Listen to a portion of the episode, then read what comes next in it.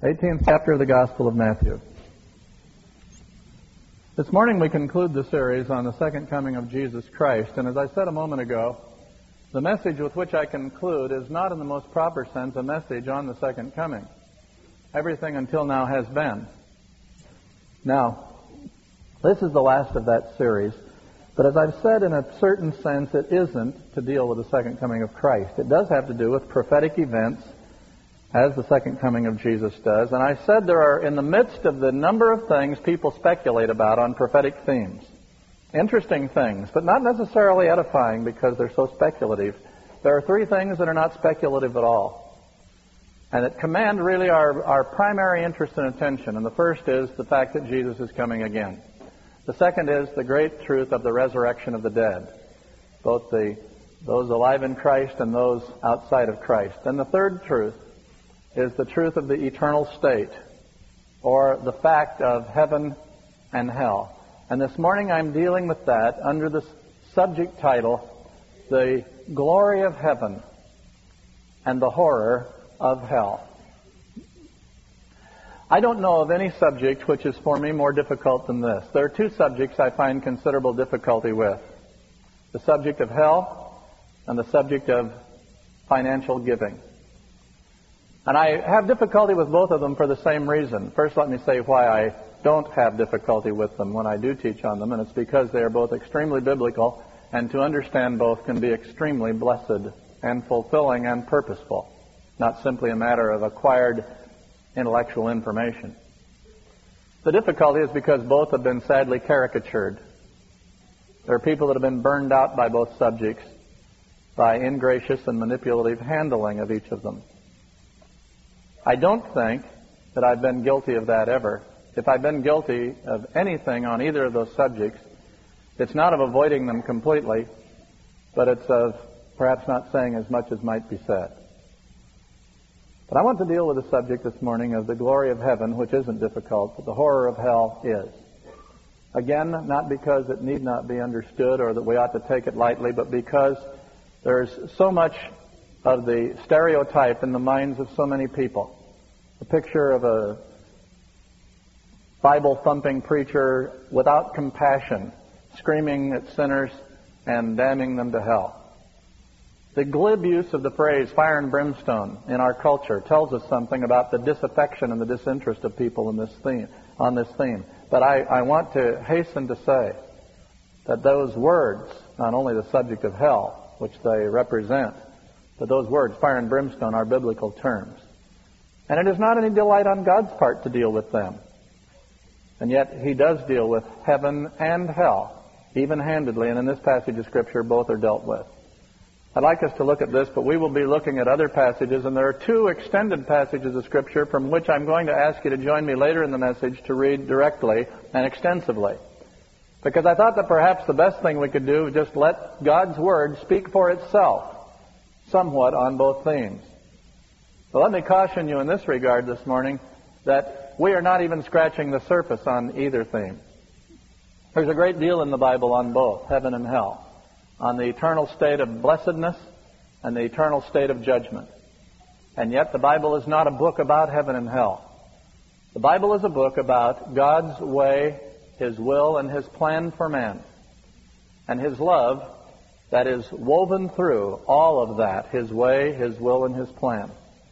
The Bible is a book of God's love and His will. And it is only a commentary on the, the pathetically pygmied mind of man that causes there to be so small, so petty, and so unjustified an attack on God as frequently is made when the subject of hell is brought up. For God did not design hell to begin with. Hell was brought about by necessity. And then, having been brought about by necessity, had to be enlarged. God did not plan hell. It became the necessary option for those who willed to set themselves at cross grained purposes with the Creator of the universe. And it is impossible for God to resign His creation and go elsewhere. It is His creation. He loves it and is committed to it. And consequently, if there is anything that defiles or opposes it, it must have its own place developed if it chooses to be aligned with other than the creative order of God's love and goodness. So hell was not planned at the onset, and the Bible shows that, and it had to be enlarged later because of those who relentlessly, blindly, and stupidly will to defy and deny the will of the one who made them because they don't understand what really is the theme of his heart and the theme of his word. It's his love and his benevolent purpose for every creature. Now we're going to deal with that subject then this morning. We're going to begin in the 18th chapter of Matthew, reading the words of the Lord Jesus for the most part. Verses 1 and 2 set us up, and the rest are Jesus' words himself. At that time, the disciples came to Jesus, saying, Who then is the greatest in the kingdom of heaven? And Jesus called a little child to him, set him in the midst of them, and said, Assuredly I say to you, unless you are converted and become as little children, you will by no means enter the kingdom of heaven. Therefore, whoever humbles himself as this little child is the greatest in the kingdom of heaven. And whoever receives one little child like this in my name receives me. But whoever causes one of these little ones who believe in me to sin, it would be better for him if a millstone were hung around his neck, and if he were drowned in the depths of the sea. Woe to the world because of offenses. For offenses must come. But woe to that man by whom the offense comes. And if your hand or foot causes you to sin, cut it off and cast it from you. It is better for you to enter into life lame or maimed rather than having two hands or two feet to be cast into the everlasting fire. And if your eye causes you to sin, pluck it out and cast it from you. It is better for you to enter into life with one eye rather than having two eyes to be cast into hell fire. Take heed that you do not despise one of these little ones, for I say to you that in heaven their angels always see the face of my Father who is in heaven. For the Son of Man has come to save that which was lost. What do you think? If a man has a hundred sheep and one of them goes astray, does he not leave the ninety-nine and go to the mountains to seek the one that is straying? And if he should find it, assuredly, I say to you, he rejoices more over that sheep than over the ninety-nine that did not go astray. Even so, it is not the will of your Father who is in heaven that one of these little ones should perish. Heaven and hell both are referred to in these words of Jesus' teaching. He mentions heaven by the expression the kingdom of heaven, the rule of God in people's lives. The kingdom of heaven is not only heaven where you go if you've chosen that rule in your life in this lifetime. The kingdom of God, kingdom of heaven, in a very real sense, is the rule of God happening in one's life now. But a person goes to be with the Lord, so that if a person is humbled as a little child, they not only enter into the dimensions of kingdom living now, the kingdom of heaven, but they will go to the presence of the Lord forever, ever to be under His blessed and wonderful rule in the center of His light, life, and love. Just at the onset, let me say this. It is amazing to me the number of people who choose to believe in an afterlife, but who choose it on their own terms by their own definition and with their own will predominating. God doesn't allow for that. It has to do with the kingdom. God is not running a democracy. He is the Lord. But as I've already said, neither is he a puppeteer. He's not created a band of marionettes. He has created creatures with incredibly awesome capacities of self destiny of self will. I'd like for you to say these words with me.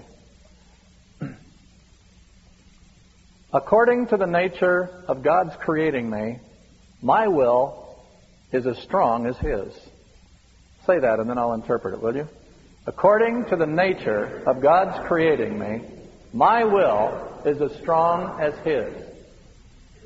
I don't mean by that that yours or my strength of purpose is as strong as God's. All of us would wish at times, I suppose, our will were stronger, especially when we're trying to diet. I don't mean strength of will in that regard, but I mean in the capacity to make a choice that God Himself will not overrule, indeed cannot. For he has ordained that man made in his image have the same capacity of sovereign will. And so you and I are God's equals in this respect. We will have what we choose, and He Himself has chosen, He will not overrule it. And by reason of having made that choice, then He therefore cannot, for He will not deny Himself. He's given us this awesome capacity. An equally awesome thing is the foolishness of men who will argue God to the wall if he could on some kind of a vain, empty proposition that man wants his own rights when he wants it, but if he really does something that is irresponsible, then, then God ought to do something to override my irresponsibility. So that when by my own responsible exercise of my will, I align myself with other than God's will, I should be able to do that with impunity. And that God, if He sees that I've finally done that, rebelliously, defiantly, of my own will, that if I go too far, He should gloss it over and say, well, now that it's all said and done, we'll, we'll kind of let it go by the board. It's amazing to me the capacity of man unreasoning to insist on his own will, but within the restrictions that he doesn't want to have to bear the, re- the consequences of his own responsible choices. God respects what He has created in each of us too much to let us get away with that. It's not a matter of His saying, I want people to go to hell. To the contrary, we've just read in the words of Jesus that it is not God's will that one of these little ones should perish. Who are the little ones? Well, the little ones, of course, were being illustrated as Jesus sat a child in their midst, it says in verse 2. But I want you to see that this picture, the best that Jesus could give, has to do with the teachableness and the simplicity of manifesting a child that we are all being co- called to. It says, For except each of you become this way. There's something of a human arrogance that disallows that. There's something in each of us that is very, very temptable. At this point, well, I'm, I'm not a child. Something of that feeling insulted. I, I'm not a child. And how wise we would be to let me grant you 500 years of life, of experience, of even wisdom, not just knowledge, not just personal advancement along certain lines, but let me grant you 500, mile, 500 years. Would you like a thousand years of advancement, of growth? Take it. But irrespective of how much we would credit to ourselves of seniority and experience with life, of the acquisition of information and even the wise application of that information. I submit to you that we would never surmount our imperfection. Man must come up with an evolutionary hypothesis in order to satisfy that supposition that he ever would. But he hasn't, nor will he. Let us not dupe ourselves by the supposition that because we gain technologically that we've gained all that much morally, ethically, or spiritually. The evidence of the race is that we stand at the greatest point of our technological advance and at the greatest point of our imminent self destruction. And that's not going to change. Man isn't going to overcome those things unaided. That's why in verse 10, Jesus said, or verse 11, he said, The Son of Man has come to seek and to save that which is lost. Man is lost. Lost means that you're in a quandary, a dilemma from which unaided you cannot remove yourself. We may feel very much that we know where we are and not lost in that sense. You may even feel you know who you are. But man's lostness is his inability to remove himself from where he is without help. And so the Son of Man came to save us, to rescue us, because it is not the will of God that any should perish. And yet in this same passage of Scripture, Jesus deals so powerfully and pointedly with frightening truth, very sobering truth about a place that he calls hell. Everlasting fire, hellfire, verses 8 and 9 make those terms. And Jesus says so sobering things about them that you cannot just waltz on by it as though it weren't there. We cannot attribute the lovely things Jesus says such things as, Come unto me, all you that labor and are heavy laden, and I'll give you rest. We cannot attribute those to him and then irresponsibly bypass things he said here, such as, if your hands or your feet are going to become of such consequence to you in how you do things, how you creatively apply yourself, insisting that the work of your hands, the pathway of your own feet, is so intent to you that you come to cross purposes with the will of God, then Jesus, not arguing in favor of amputation, but arguing in favor of our understanding the consequences of one setting themselves against. I, I want to do what I want to do. After all, I have creative capacity. There's a uniqueness in me. In fact, these very hands their fingerprints, their lifeline, all indicate a uniqueness to me. No one has those hands, and that's true. But it is the Creator who creatively gave us each one the capacities that are so unique to each one of us, who Himself says, I created you with that uniqueness for its fullest expression, but its fullest expression will never be discovered if you set yourself aside from or out of alignment with me. Man says, but I'm not sure of that. In his fallen state, he feels this insecurity and fear. I must work it out somehow my own way. And Jesus says, if you ever become so liable to that, that you set your hand to working your own will. Even arguing with the unique creativity. But I'm, I'm, I can be so creative that you set yourself against your Creator and against alignment in humble submission to His will, His throne, His way, to the humbling, receiving like a child of His love. He says, then cut it off. Cut off that hand. Cut off that foot. He said, it's better for you to be maimed than to enter into hellfire. He goes further. He takes the eye, which throughout the scripture is so frequently in poetic usage symbolic of man's intelligence. For a look at the eye as compared with any animal eye will quickly disclose that looking into the eyes there is something unique about the human being. Looking into the eye as the symbol of man's intelligence, Jesus says if it's your own brilliance, or your eye as the visions you have, or the dreams or the goals you see for yourself, that they would become obstructive to your alignment with the will of God, who has vast expectations, dreams, and possibilities for you. If that would ever become your opponent, then pluck it out, for it's better that you be blinded than that you miss the will of God and you forever be lost in hellfire. The significance of the reality of that is in the sobering words of the Lord Jesus. And then he goes further. So great is the issue that God not only warns of our need to be aligned with Him, but Jesus goes on to say, What do you think? And then the heart of God spills open to us all. As the great shepherd himself who came to gather lost ones says a shepherd would go for just one sheep. He would just go for one.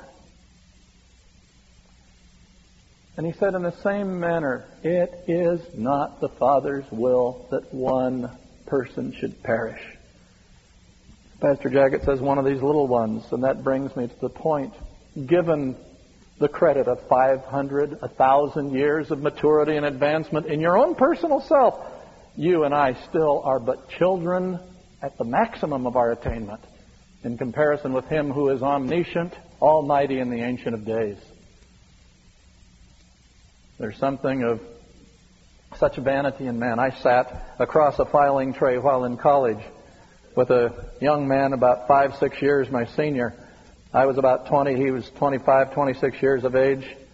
He was using his veterans' resources from having been involved in the Korean conflict. He was using those for study at one of the local universities, and he used to delight in arguing against me, knowing I was studying for ministry. And Tommy and I so frequently would interact, and we had a, a I think, a, a worthwhile friendship, at least at the dimension that we could enjoy in the small time we had with each other each day working. Most of the time we were in different pursuits, but I got to know him. It wasn't so much antagonistic, it was philosophical. One of the most ludicrous things that I've ever heard in my life was the day that he said something to the effect of what degree of knowledge he felt man had attained in terms of the whole spectrum of possible knowledge. And I wouldn't even want to, though no one would know who the man was, I wouldn't even want to mock him now by telling you the actual figure he said. But I thought that even if that figure were true, that man knew this much, still what he knew this much about was only that small, fragmentary segment of the universe that has begun to probe. And yet, man so readily, so easily will defy. God will stand up, mock the existence of God, mock the belief of heaven, defy or deny the existence of a hell. Try these words for an example of man's foolishness. I can't believe a God of love would make a place like hell. I want to offer a counter proposition. I can't believe an intelligent human being would reject a God who loves so greatly that they say they couldn't understand that he would make a hell. See, the irony of that proposition is the people who make it themselves are denying the existence of the loving facet of his being.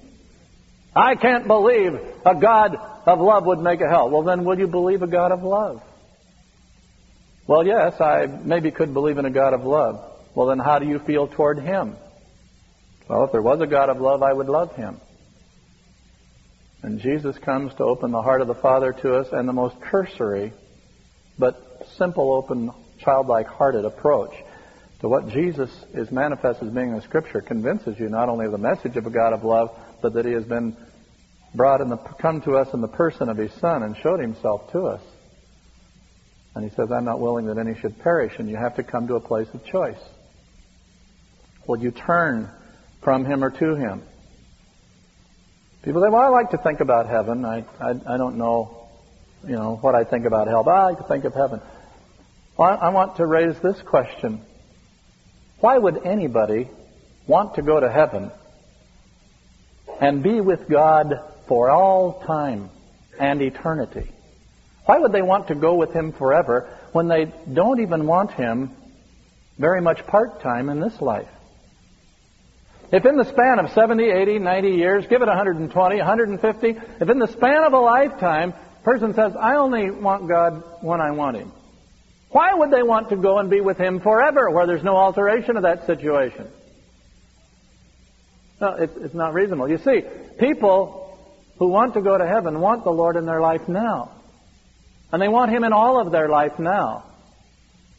And I want to say to you, as a believer in Jesus Christ and as one who believes in heaven and hell without any sermon being preached on it, I want to say very quickly and very pointedly if heaven means that much to you, understand this now. You will always be with Him then. But why does that seem so delightful if there is anything less than having Him fill all of our life now? So it's not just an argument for those who would pit themselves against him in defiance, saying, I won't receive it, I won't believe it. Supposing there is a God, one says, I will not become the toady of a deity who would fry his own creatures who oppose him. But listen to these words in response to that. They do become toadies of a devil who has given himself to destroy their lives in that hell forever. Oh, the blindness and the foolishness of the heart that sets itself against the simple truth of the revealed word and saying, O living God, O loving God, I come to you to align myself with your will and your way. Believing you are as you have shown yourself to be. Loving, living Father. Jesus' use of such startling words as cast into everlasting fire, lost, and perish say enough to us for us to come to terms with the fact that we are dealing with something of cosmic significance for each one of us personally in terms of our destinies. If this were a part of the series demanding questions, the question would be this. Words which we have seen caricatured and mocked usually by the caricature in cartoons. A sandwich sign over a bearded prophet walking the streets of the New York financial district. And the words read, Where will you spend eternity? And as the caricature mocks the vision of a person so out of it, so remote to the contemporary realities of our day. Somehow it seems to disqualify the question by the mocking image in which it's set. But the question needs to be answered by every man who will think, where will you? Where will you? For the revelation, as we've already dealt with in the scriptures, is the revelation of man receiving an eternal body. We are not creatures of one arrangement with one body. This body shall decay. But every human being shall be resurrected with an eternal body.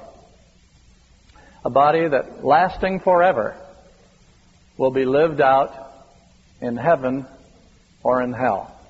Now, the word hell is used in a number of ways in the Bible as the word heaven is. There's at least four different terms for each, and we're not going to examine all of them. For this message itself could become an extended series. Let me quickly say that in the ninth chapter of the Gospel of Mark, and it would be good for you to look there with me and hold your finger in Matthew because we're going to come back there in just a moment. In the ninth chapter of the Gospel of Mark, Jesus speaks these words. It's a very closely parallel passage. If you'll notice, beginning in verse 42, he's talking about if any one of these little ones stumble. It's the synoptic gospels uh, present the very much the same message, but from different viewpoints.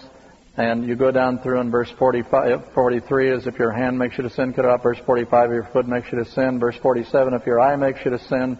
Let's come to the end. We won't repeat the parallel passage in Mark of what we've already read in Matthew. But he says, it's better for you to enter the kingdom of God, verse 47, with one eye than having two eyes to be cast into hellfire. Then he quotes from the prophecy of Isaiah, where their worm does not die and the fire is not quenched. He's talking about an endlessness. The fire is not quenched. Their worm does not die. The word that's used there is a sickening word. It's the word for maggot. And it's talking about the decadence, the decaying quality of a life set apart from God. It uses the term fire. Elsewhere, the Bible uses the term outer darkness. Let's take these terms. First, the word outer darkness has to do with total dissociation from everyone and everything.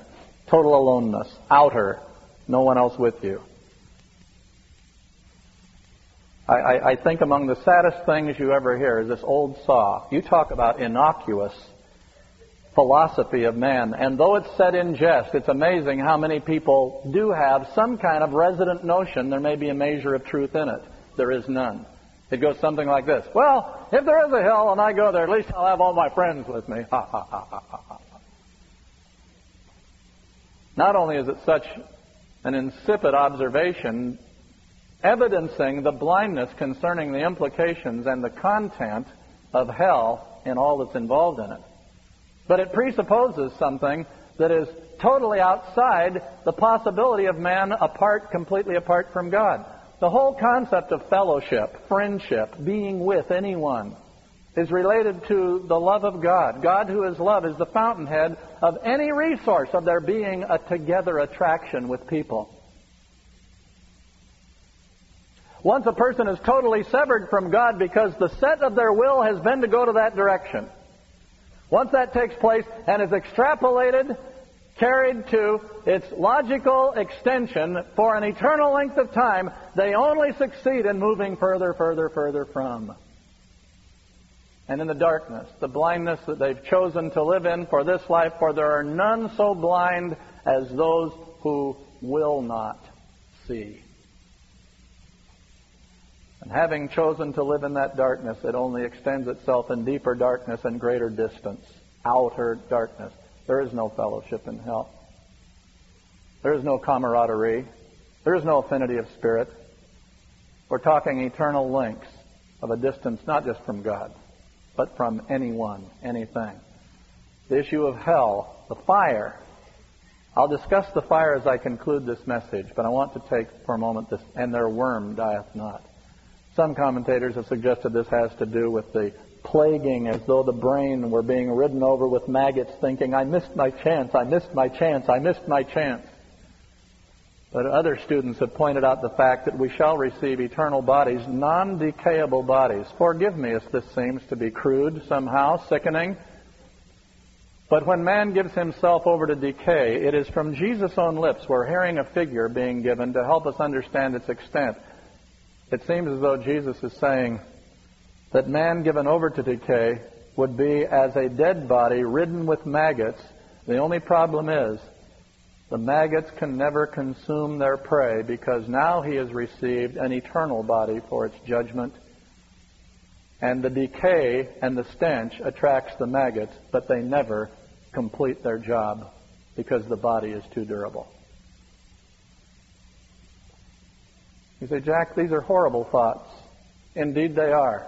Why else would God send His only begotten, loving Son? Why would God pay the price of His dearly beloved one? Why would He submit His Son to scorn? Why would Jesus allow Himself to be pierced through? Why would the blood of God be poured on a mountaintop by the hands of hateful men for your sake and mine, except that God understood the cost and the consequence of man's sin and was willing to pay it himself so that none of these little ones need perish, for it isn't the Father's will. Anyone who foo-foos the notion of hell and claims belief in Jesus Christ doesn't understand the nature of God's heart very well yet. And anyone who poo-poos the notion of hell as pertains to it being a very reality and say, well, I simply choose not to believe the scriptures, only needs to look about himself and see that man is quite capable of creating a hell on his own terms. So that we stand on the brink of a, a nuclear inferno. Say, well, that's what I believe, though, that all the hell you get is on this earth. The emptiness of that bypasses two things. First, the fact that the Lord has offered us a great deal of heaven on this earth, and you need not endure the horrors of hell and the details of your life on this earth, for God offers a salvation that is real and powerful in the present, not only for eternity. If it was only for eternity, it would be a bargain best taken. But it is for time as well. But it overlooks another thing that there is one man in human history it's very difficult to come to terms with unless you're honest with all the facts of his life. His name is Jesus of Nazareth. And the fact that he came from a tomb, having been buried there, and having been sealed by the imperial power of the Roman Empire, leading authority of the age, with guards posted to ensure that it was kept intact. And the report is that he not only came forth triumphing over death and hell, but that he comes to tell us that having triumphed over it, he invites us into that life.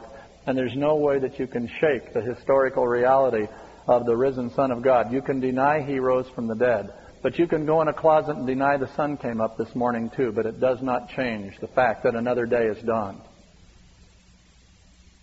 And a new day has dawned for all mankind through Jesus Christ. And we've come to share in it. By reason of having come to share in that, we have set before us life and death, heaven and hell. The Lord says, You choose. Let us understand this about hell. But God didn't plan it. I said I'd ask you to turn back to Matthew. Look at it quickly. But in chapter 25, Matthew chapter 25,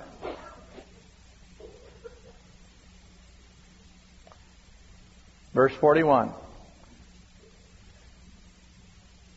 The whole passage deserves your reading. We're simply taking this one verse for right now, but the reading of the whole passage will not alter by the context what we read from this one verse.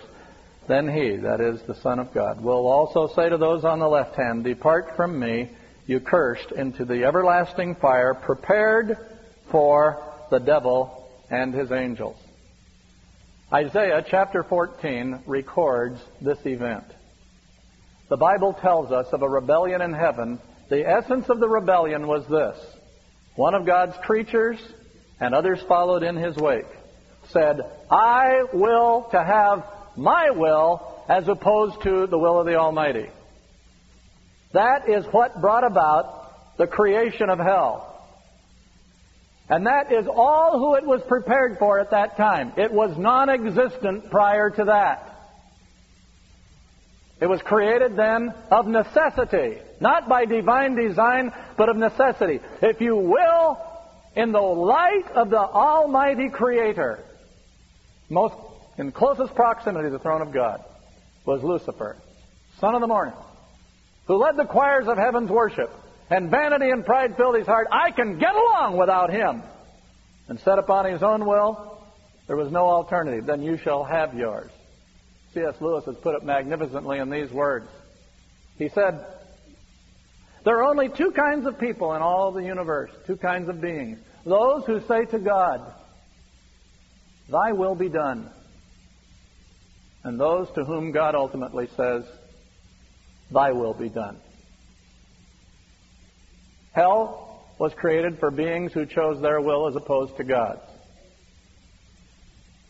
Now, look at heaven. Verse 34. Then the king will say to those on his right hand, Come, you blessed of my Father, inherit the kingdom prepared for you from the foundation of the world. It says, Even before you were around, I had plans. This is the place God designed. He didn't plan the other. Understand that. Let's get a sense of the dimension of the other. Turn with me, passage of Scripture in the book of Isaiah. Here in these words, in Isaiah chapter 5. Turn me to Isaiah chapter 5, and there, beginning in verse 13, we read the prophecies that was immediately being addressed to a circumstance in Israel's history, Judah's history, but it was a but it projects things that have to do with the awesomeness of hell. Verse 13. Therefore my people, God says, have gone into captivity because they have no knowledge.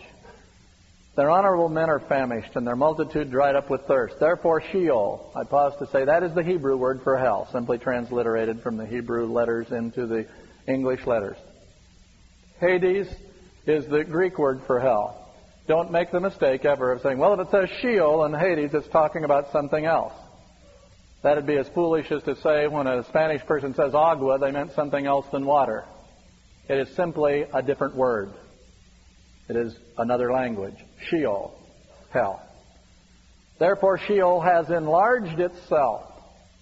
We gain an insight on the fact that hell was not designed for the dimensions it has had to be enlarged to because of those that have chosen to follow in the train of the rebellion that established it.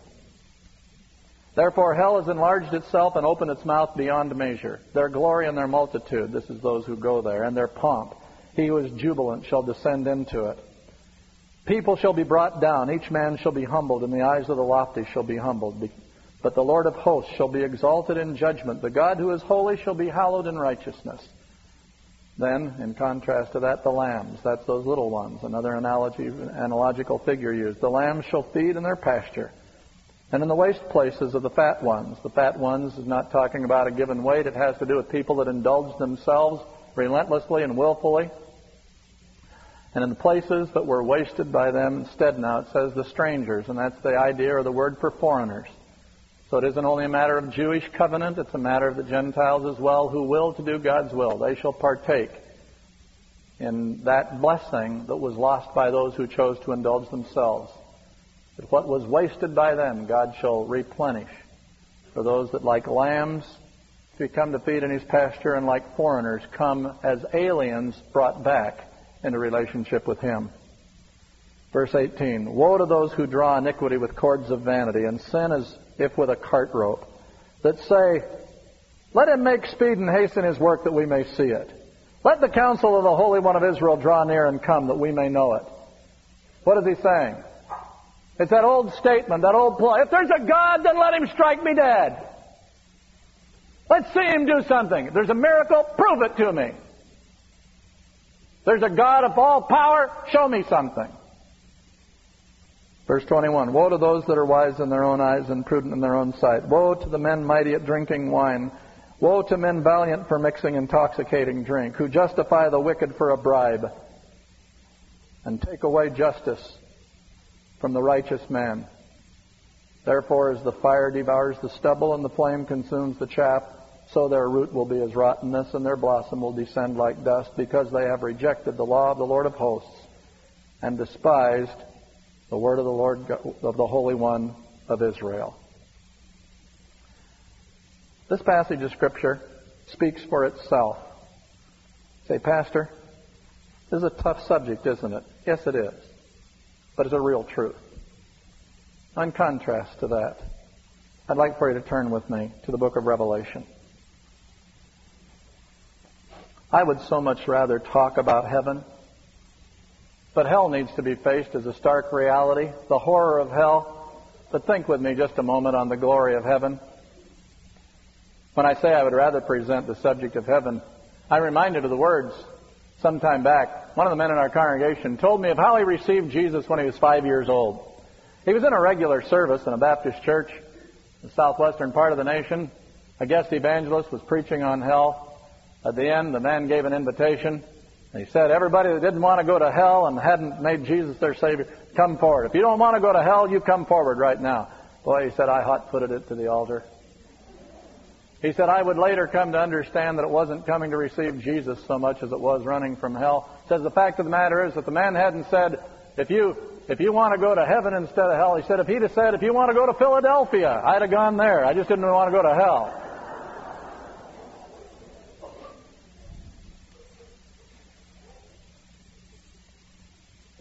But there is this glorious option.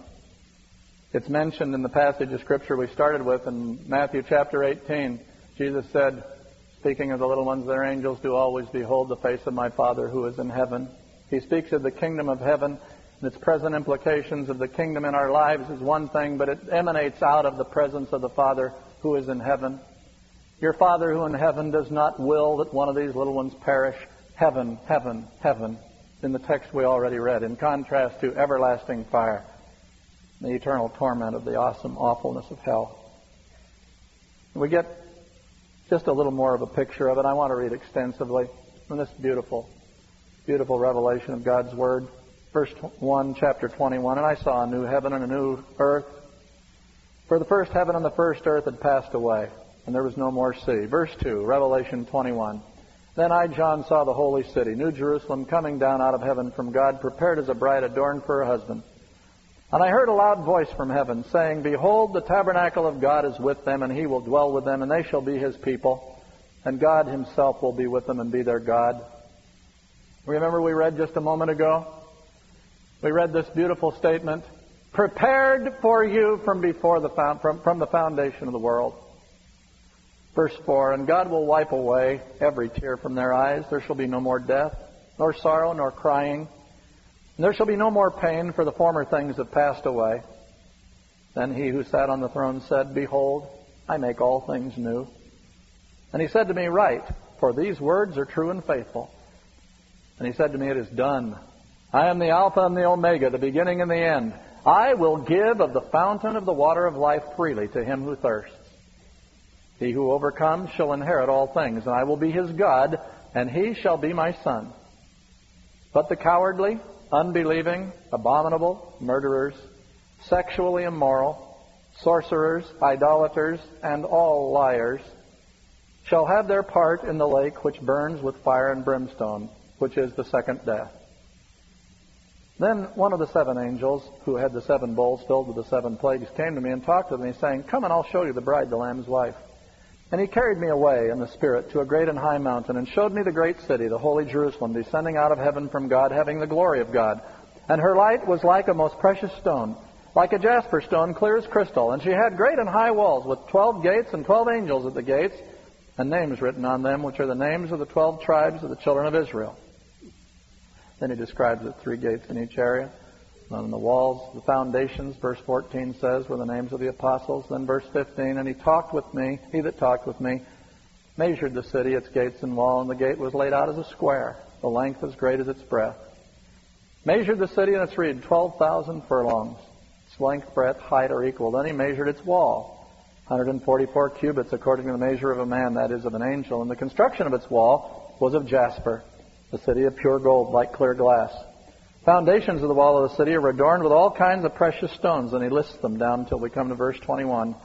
And the twelve gates were twelve pearls. Each individual gate was of one pearl. And the street of the city was pure gold like transparent glass.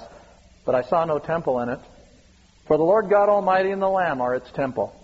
And the city had no need of the sun or of the moon to shine in it, for the glory of God illuminated it, and the Lamb is its light. And the nations or the peoples of those who are saved shall walk in its light, and the kings of the earth bring their glory and honor into it. Its gates shall not be shut at all by day, there shall be no night there. They shall bring the glory and the honor of the nations into it, and there shall by no means enter in anything that defiles or causes an abomination or a lie, but only those who are written in the Lamb's book of life. And he showed me a pure river. A river of water of life, clear as crystal, proceeding from the throne of God and of the Lamb. In the middle of its street and on either side of the river was the tree of life, which bore twelve fruits, the tree yielding its fruit every month, and the leaves of the tree were for the healing of the nations, and there shall be no more curse. But the throne of God and of the Lamb shall be in it, and his servants shall serve him. They shall see his face, and his name shall be on their foreheads, and there shall be no night there. They need no lamp nor light of the sun, for the Lord God gives them light, and they shall reign forever and ever. Then he said to me, These words are faithful and true. before any doubter arrogantly shouts that he chooses to reject the God who made hell, he should first stand honestly before the God who made heaven. Because the living God who made heaven made it designed for man. From the foundation of the world it was designed. The hell that exists as a stark reality he did not plan. It became a necessity by reason of beings who opposed his will. And then it's been enlarged by reason of those who choose to believe the lie, sired, sponsored, and advanced by the one who, among other things, says, You don't need to believe in hell. You can indulge yourself. And what else would he say? For that is the pattern that he's established for himself. Inevitably, the question rises but, but couldn't a person have a second chance? Couldn't a person have another chance? The evidence of Scripture not only gives no offer of a second chance beyond this life. None at all. But the evidence of Scripture underscores the significance of responsible choice in this life so much that it's as though the Lord is saying, in this lifetime, the godlike quality of your will is exercised with such definitive finality that after you have gone beyond this life, you won't want to change your mind. One author wrote so effectively of people in an afterlife given a choice, but what they do is they always argue over and over from the same arguments they argued in this life. As though saying, I, I need to be honest with myself. What I said in that life, I'm still going to hold that position. And God allows you that right of will. But the choice of this lifetime is the choice you will live with forever. What makes the fire of hell? And with this I conclude. The heat of hellfire is the product of the friction resulting from a will that has chosen to run cross current, cross grain to the one who created all things. When you set yourself in direct antagonism through the action of your will to the one who willed you into being, that friction produces all the heat that's needed to constitute hell and projected to an endless, infinite dimension into ever deepening darkness and an eternal body that is the manifestations and tokens of its own decay surrounding it. Ever deepening darkness, ever greater distance from any sense of kinship and fellowship. You have hell and beings that choose their own. I am not being cute or clever when I say that the caricatures that we have seen, however cleverly done in this lifetime, a Darth Vader in his sinister hatefulness. the reading of Faust and seeing the picture of the devil in the person of Mephistopheles. That any of the figures we see, whether it's classical or contemporary imagery, do not begin to tax the horror of hell creeping into the philosophy of man and into a generation today are such things as as Vader's second choice, chance to come back, having submitted to the dark side of the force. And there comes the notion that man ought to get a second chance. We ought to have the opportunity to come back. And the only opportunity is in this lifetime. But that's long enough. And the God who created us in his image will never violate the dignity of your power of choice. And so it is he who says, It is not my will that you should perish. Choose you today who you will serve. This day, he says, choose life. And then he tells us in these magnificent words the whole of the truth, which I'd like to ask you to conclude by quoting with me. For God so loved the world that he gave his only begotten Son, that whosoever believes in him should not perish, but have everlasting life. Let's pray. Heavenly Father, I pray that into every heart there would come the holy sobriety that your Son Jesus meant us to lay hold of, as he taught so pointedly of both the will of the Father that we never perish and the horrible reality when we will our own way instead. I pray, Lord, that by your Spirit you let our hearts be fixated with gratitude to you for the joy of life you open to us now and eternally. And let the love of Jesus Christ, showing your love, Father, draw any that have never aligned their will with yours into that alignment. The scripture quotations used in this recording are from the New King James Version, copyright 1979, 1980, and 1982.